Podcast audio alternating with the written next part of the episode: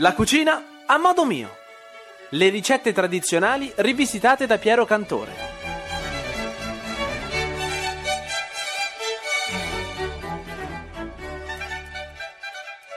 L'intervista del mese Parola di Chef. Ogni mese intervistiamo uno chef nazionale che ci parlerà della sua cucina e regalerà a tutti voi una ricetta. Sempre qui, nella cucina a modo mio. Scopriamo l'intervista del mese. Chi sarà lo chef che Piero ha intervistato per noi? A te la parola, Piero.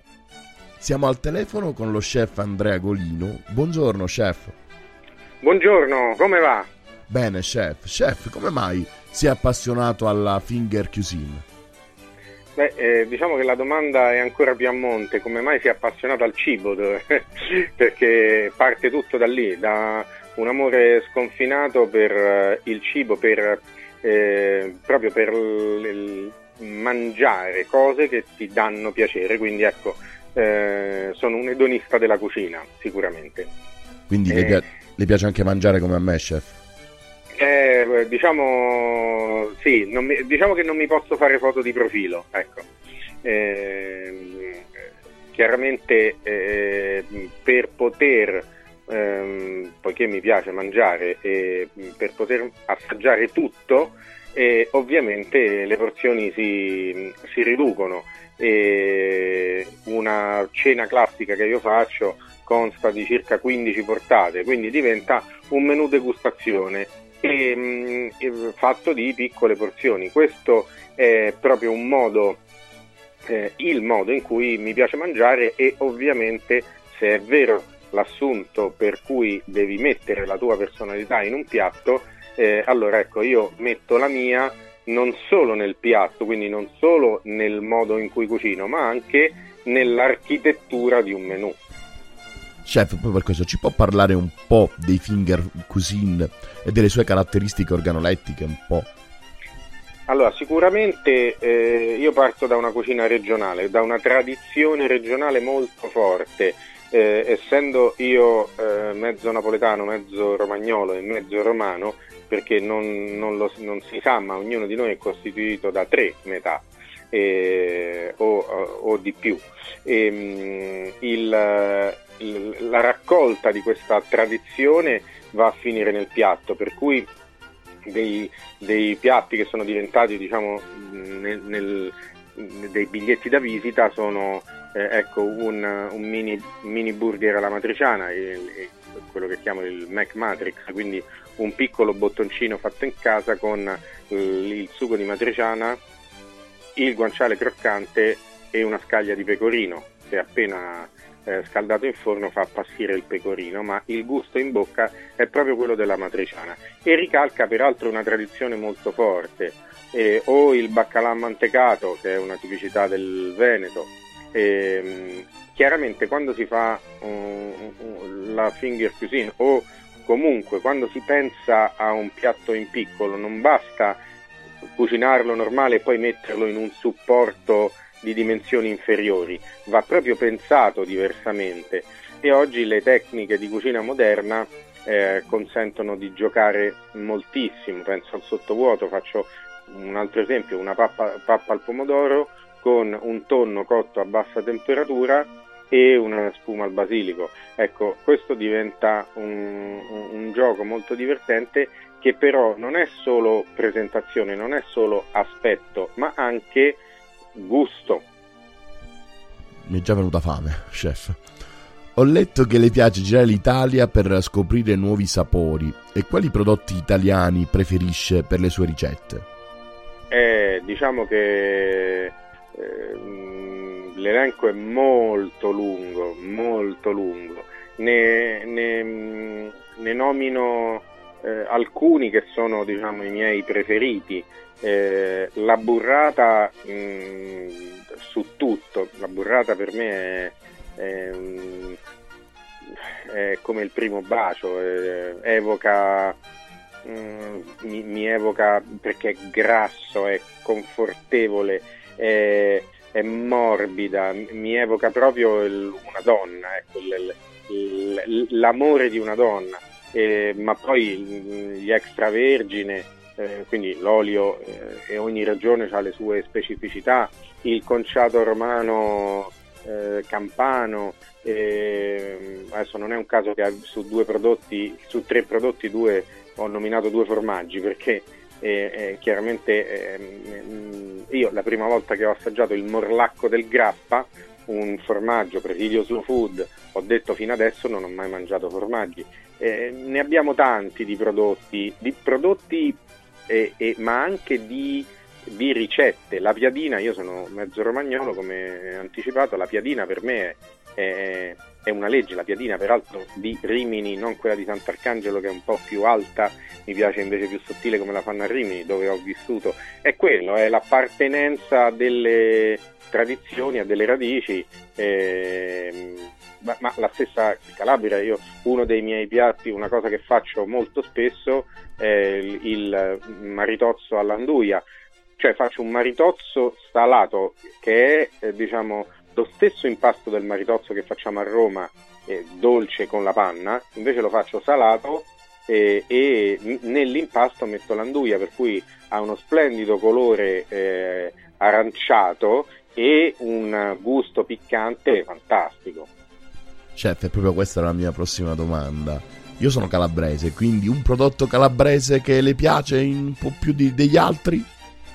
Beh, mh, allora ripeto, eh, mh, oli extravergine, la Calabria ha le, ha le sue cultivar, la stessa anduia, che eh, utilizzo in vari modi. E eh, un altro piatto che faccio, ho fatto mh, tanti eventi in Calabria, e mh, avevo fatto un filetto di sgombro scottato eh, messo su un crostino con un sorbetto al bergamotto. Ecco, il bergamotto è un'altra tipicità calabrese che eh, mh, molti dicono purtroppo si trova solo in Calabria, di rado in altre regioni. Io dico per fortuna, perché se te vuoi mangiare il bergamotto devi andare in Calabria, cioè la globalizzazione ha tanti vantaggi, fa conoscere i prodotti sicuramente, però poi è giusto eh, localizzare di nuovo, se no con questa storia che vale tu, appiattendo in mente eh, quella, la ricchezza su cui siamo seduti.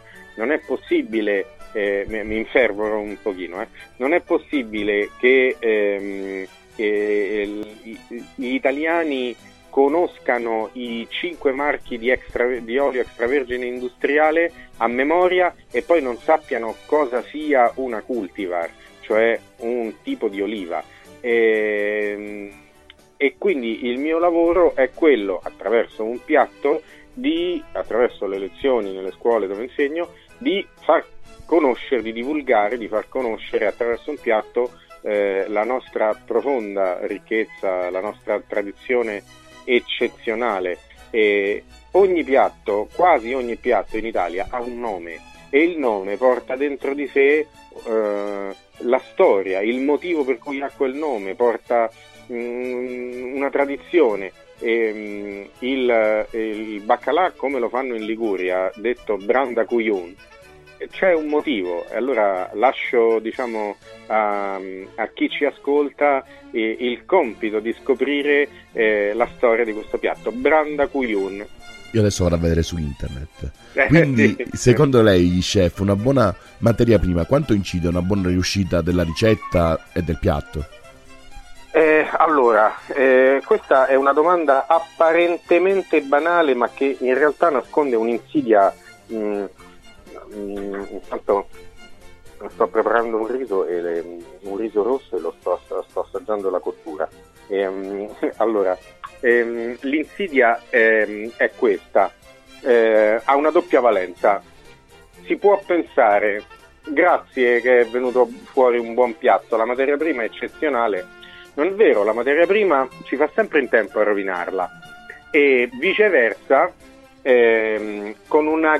anche se hai, come si dice in gergo, manico, anche se hai una bella mano, eh, è molto difficile, questo sì, riuscire a cucinare un buon piatto con una materia prima scadente. Ehm, io credo che la semplicità sia sempre ehm, il, lo scopo, il punto d'arrivo. Diceva Shakespeare, "Poet's business is to make complexity simple".